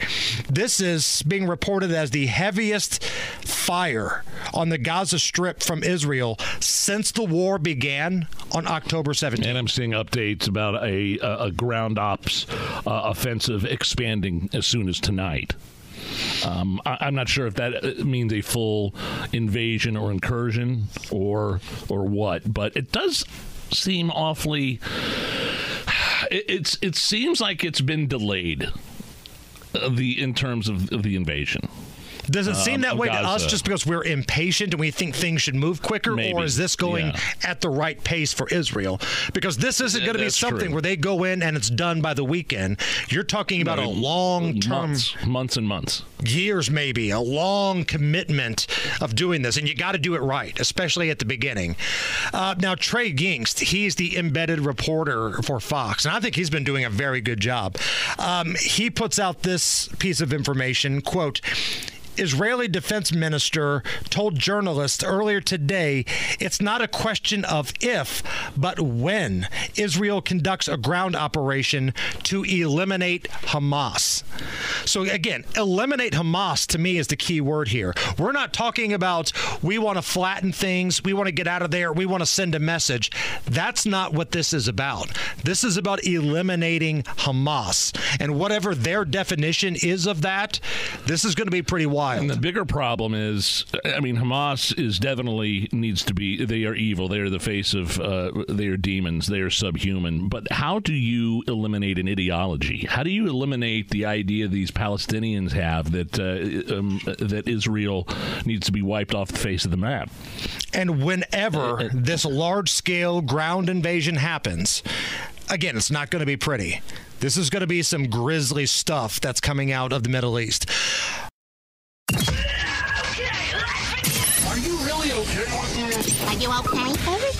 Everything's gonna be okay.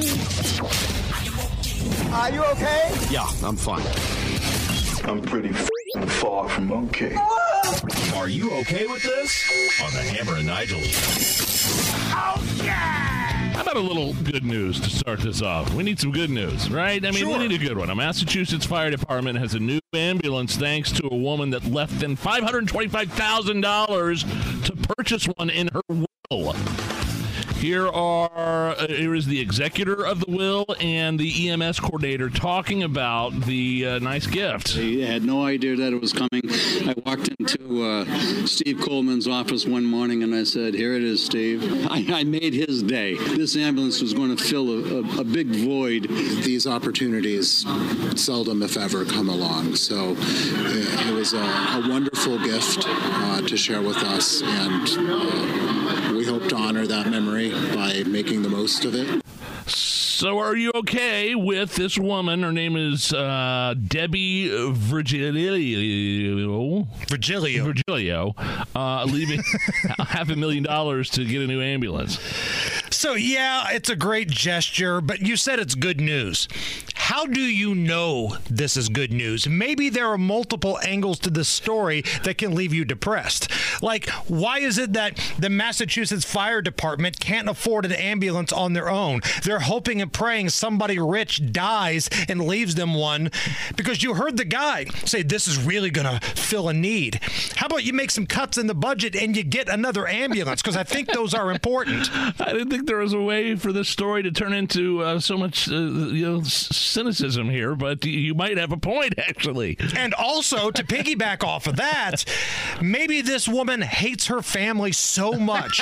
maybe her kids are awful, or maybe she's just a rotten woman that hates her kids Oh. and left all of her money. And again, I don't know if this is all of her money, but it could be. Maybe she left all of her money to this fire department to get an ambulance and left her kids out in the cold without a single penny. I'm not sure this is a good story, Nige. Wow, you really flipped that one on its head on me. Okay, uh, how about an OJ story? Oh, this will be much Uh, better. yeah, Taylor Swift and Brittany Mahomes. They've been doing like this some sort of secret handshake after the Chiefs score a touchdown. You know, Taylor Swift is dating uh, Kelce, uh, Travis Kelce, and Brittany Mahomes is uh, um, Patrick's Pat- wife. Patrick- Patrick's wife. So they're buddy buddy in the suite now.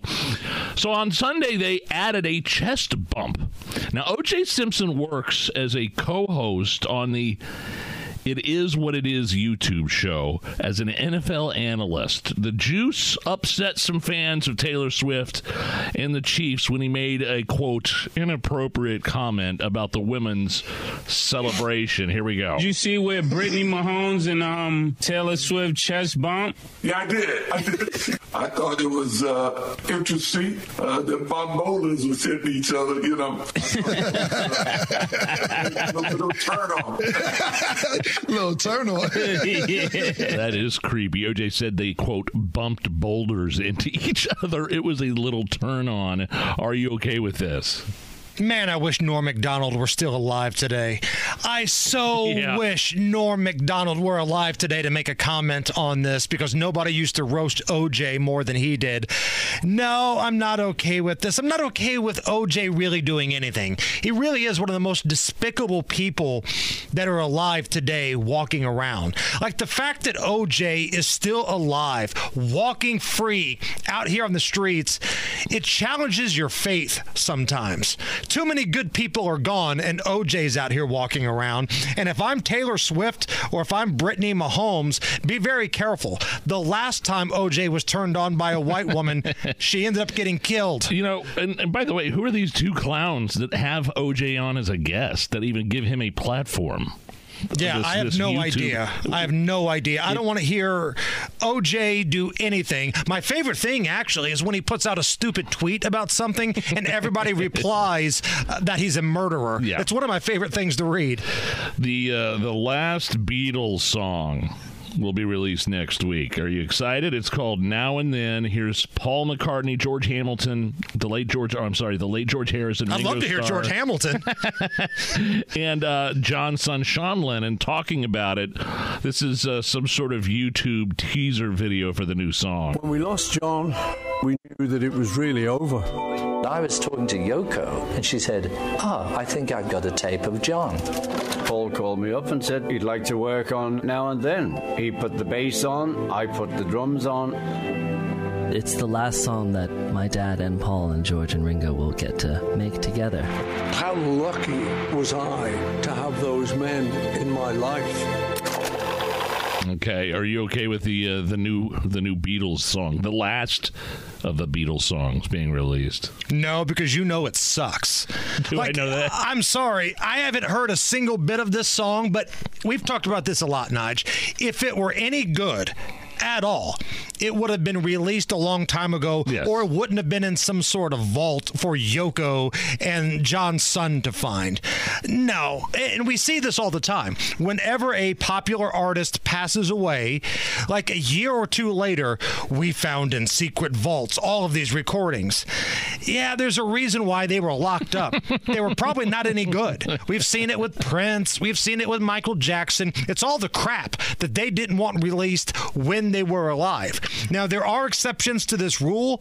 Like when Tupac and Biggie were killed, those albums were scheduled to come out anyway. Sure. Yeah, yeah. Those were finished products. Yes. They were going to be released. They just happened to be released after their passing. Um, these were things that were probably never meant to see the light of day. So it's a big nothing burger for I mean, me. it's been around since 1970. John Lennon wrote it back in 1970. He died. They tried to mess around with it in the 80s or 90s with the late George Harrison, but they couldn't. The technology wasn't there to grab John Lennon's voice off the cassette. And now that the technology is where it is, they're like, well, let's make some money with this. I promise you, Paul McCartney would have been able to figure out a way to make that song work, technology or not, had it been any good. Like back in the day, he would have figured it out. now it's almost like, eh, what the hell? We've already sold all the rights away. We might as well just throw this turd against the wind. Have you heard of the "There I Ruined It" guy? It's one of my favorites. We've we've played the "There I Ruined It" guy's work before. He took Michael Jackson's Thriller. Listen to this. He took Michael Jackson's Thriller and turned it into a bluegrass song.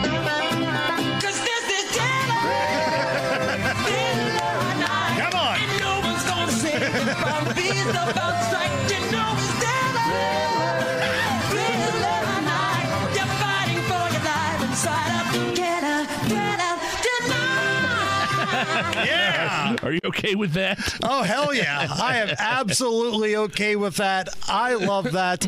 Again, if you have some time, go to YouTube and look for the entire, you know, list of songs The channel. from There I Ruined It guy. Look at the entire channel, subscribe.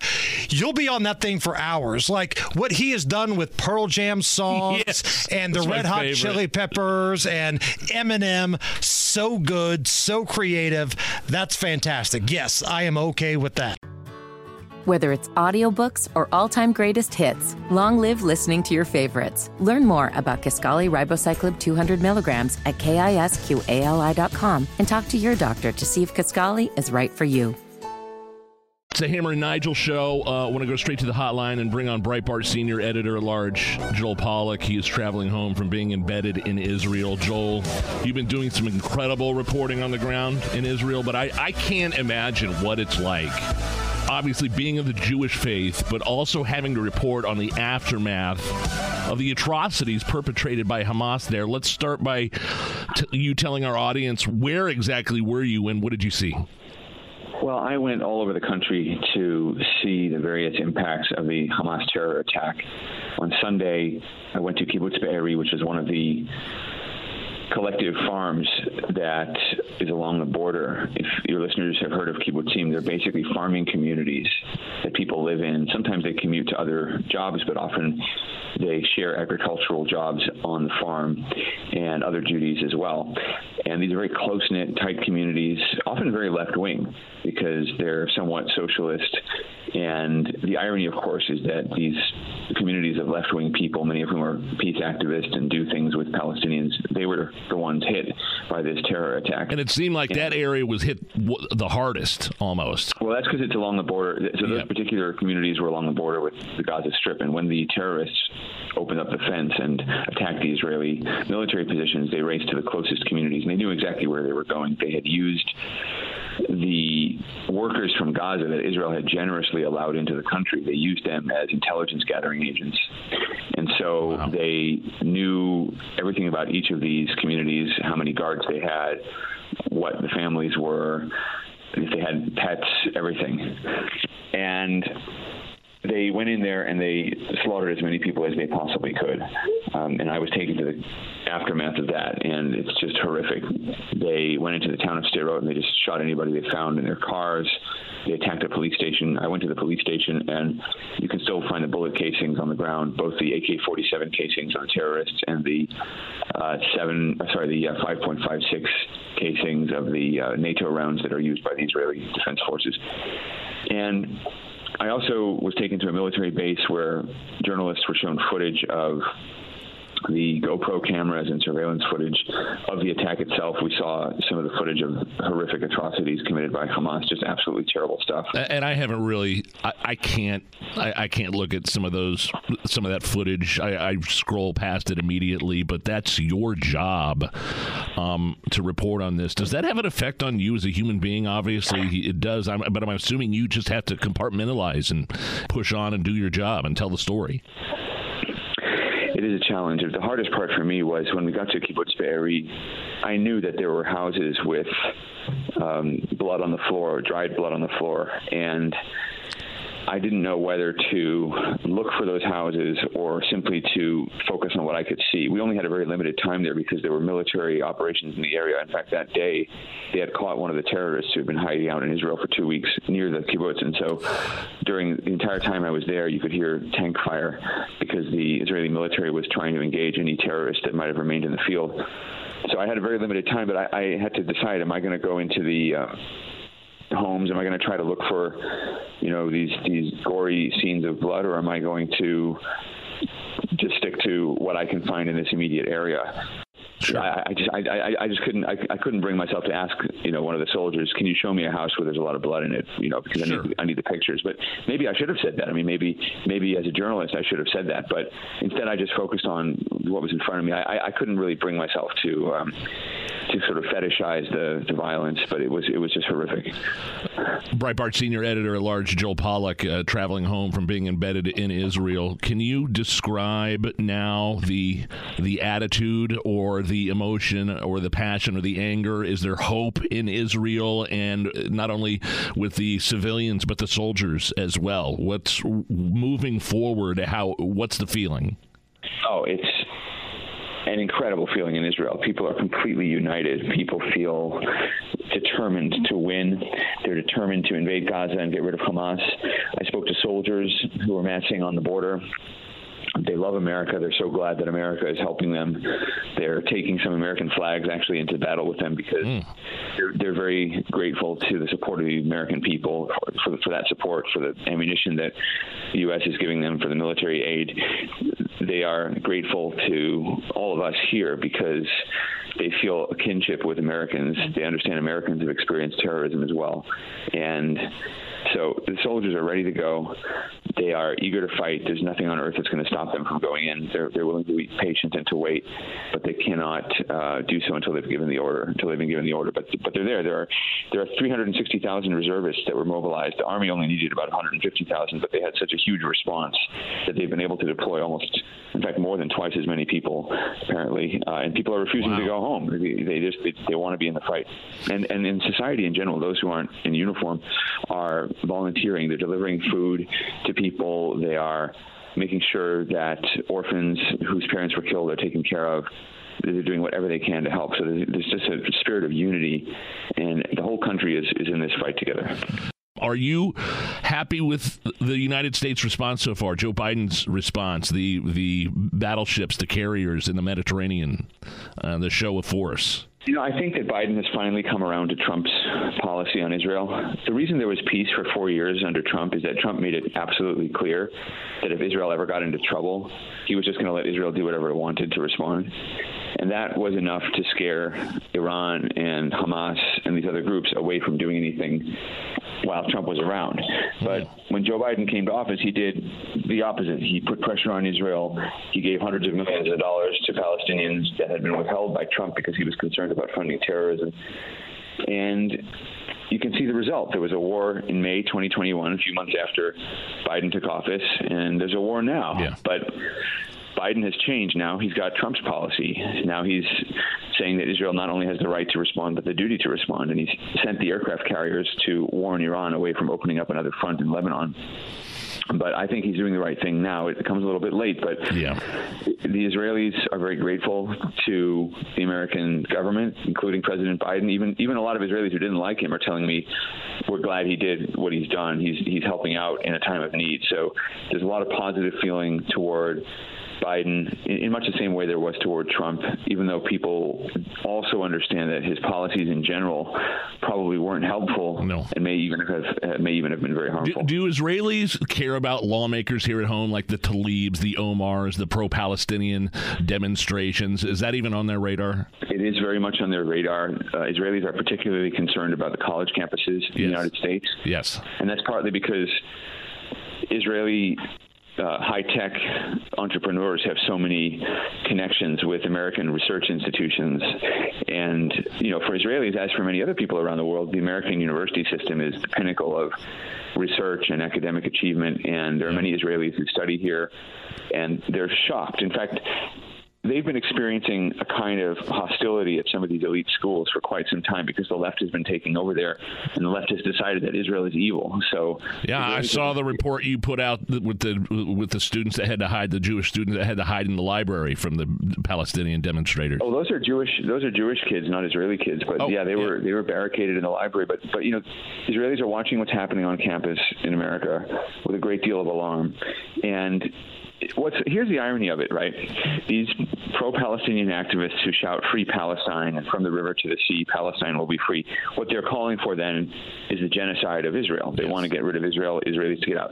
Well, if you say that in Cambridge, Massachusetts, and Berkeley, California, what you're saying to Israelis effectively, this may not be your intent, but what you're effectively saying to them is, you're not safe outside Israel. We don't want you wow. to feel safe anywhere. So it has actually strengthened Israel's resolve to fight and destroy Hamas because Israelis understand there's nowhere else to go you can't leave Israel and escape the hatred because unfortunately there's hatred even in the United States, which is the most pro-Israel country in the world. Americans in general and the American people are incredibly supportive of Israel, but yep. because these places where Israelis and especially Jews live in urban places, and Jews live in urban places for a variety of historical reasons, but basically many of our festivals and so forth require there to be a community. It's very hard to live a Jewish lifestyle if you're kind of on your own in the middle of nowhere. So Jews tend to live in cities, and these are the spaces spaces where Jews live and where they're most threatened. I mean, that incident you mentioned of the kids barricading inside the library. Scary. That was in New York City. Yeah. New York City. Unbelievable. Like the most Jewish the most Jewish city in America. So the the Israelis are seeing this and they say, okay, well, we're just going to fight. There's nowhere else to go. These Palestinians who want us to leave, there's nowhere else we would be safe. We're just going to, you know, we can either be murdered in our beds or we can die fighting. And, and they're prepared to die fighting. And all those soldiers are going to battle knowing they might die, but they're also knowing that they're going to prevent any other family from ever being murdered the way that Palestinian terrorists murdered these families in the border communities. One more question here. We're speaking with uh, Joel Pollak, Breitbart senior editor at large, uh, traveling home from being embedded in Israel, and it's a shop question. And I'm I'm really just fascinated with your job and what you did and the reporting you did. But how did you make the decision to go to Israel? And once you got there, how did you know where to go? Do you call up Alex Marlow, the editor in chief, and say, "Hey, book me a ticket to Tel Aviv. I'm going in." Like, how, how what are the mechanics of all that? I didn't ask anybody to buy my ticket. I bought it myself. Wow. I had to go. Wow. I had to go. Well, I had to be there. I, I, I got tired of covering it from a distance and I got tired of the debate on social media and I talked to my wife and I said I'm going. Wow. And I just bought my own ticket and I went and Breitbart was very supportive but this was my decision. It was my own trip actually. That's incredible. And I had to be there, and I wanted to be there not just to report, but I wanted to show solidarity with the people there, so that they knew that the outside world cared about what was going on there. And I'm very glad I went. It was very, very important. I'm hoping to go back again in a couple of weeks. But it's really, really important that that we let them know that they're not alone and that we want them to win. And I, I think that, that, you know, there are no left right distinctions in Israel anymore. You can take the most left wing person, they're still eager to fight this war because left wingers were murdered alongside right wingers. Yep. I mean, there was no there was no distinction. People understand this is a war for existence, and while there is some concern for the loss of life on the other side, there are certainly some Palestinian civilians who've been placed in harm's way by Hamas the Israeli people can't allow this threat to exist alongside them anymore. They just cannot allow it. And they're going to eliminate it because they want to feel safe again. When you look at how difficult life has been for the last 15 years, ever since Israel pulled out of Gaza, mm-hmm. hoping to get peace. They got rockets instead. They got invasions. They got kidnappings. Now they get the world's condemnation when they fight back. They're just not prepared to take it anymore, and they're and they're just going to go in and, and get rid of Hamas. And it, whatever the cost is, they're prepared to pay it. Uh, you can find his work, Breitbart.com, Breitbart senior editor at large, Joel Pollak. I know you have a long history with this audience and this station here in Indianapolis, back with the Greg Garrison days and, and big calling in on Big Tuesday. So we um, we really appreciate all the work you've done, and uh, call us back in a few weeks with an update if you can. Thank you, and I appreciate the support that you've given us, and appreciate your listeners and readers of our site. Stay tuned. It's the Hammer and Nigel show. And now, Hammer and Nigel present Beer Sample! Fry. I got some beers. Let's drink them, huh? Beers on sale, people. Come down, get you some. Brought to you by the fine folks, Thompson Furniture and Mattress in Columbus. They just delivered a mattress for my son last week. Free of charge, by the way. Free delivery, Thompson Furniture and Mattress. When in everybody else is raising the rates, Thompson Furniture still free delivery and setup. All right, what do we have here today? What are we so looking one at of my favorite beers that's not a local product is Spotted Cow out of Milwaukee. Well, this is a little spin-off of Spotted Cow. It's from the same group that makes it, New Glarus Brewing. New Glarus Brewing, and it's something I would like to see Kate Upton do a little bit more often. Totally Naked is Yes. the uh, name of this. Crack that bad boy is. open there. Totally Naked. It's kind of the offspring spin-off of Spotted Cow from New Glarus up in Wisconsin. There you go. Pass it to you. Let me pour a little glass here. It's to the weekend, everybody. Finally, cheers, to you. Here we go. I like it. I like it. I am a fan. Everything about it. I like New Glarus. I like Spotted Cow, and I like things totally naked.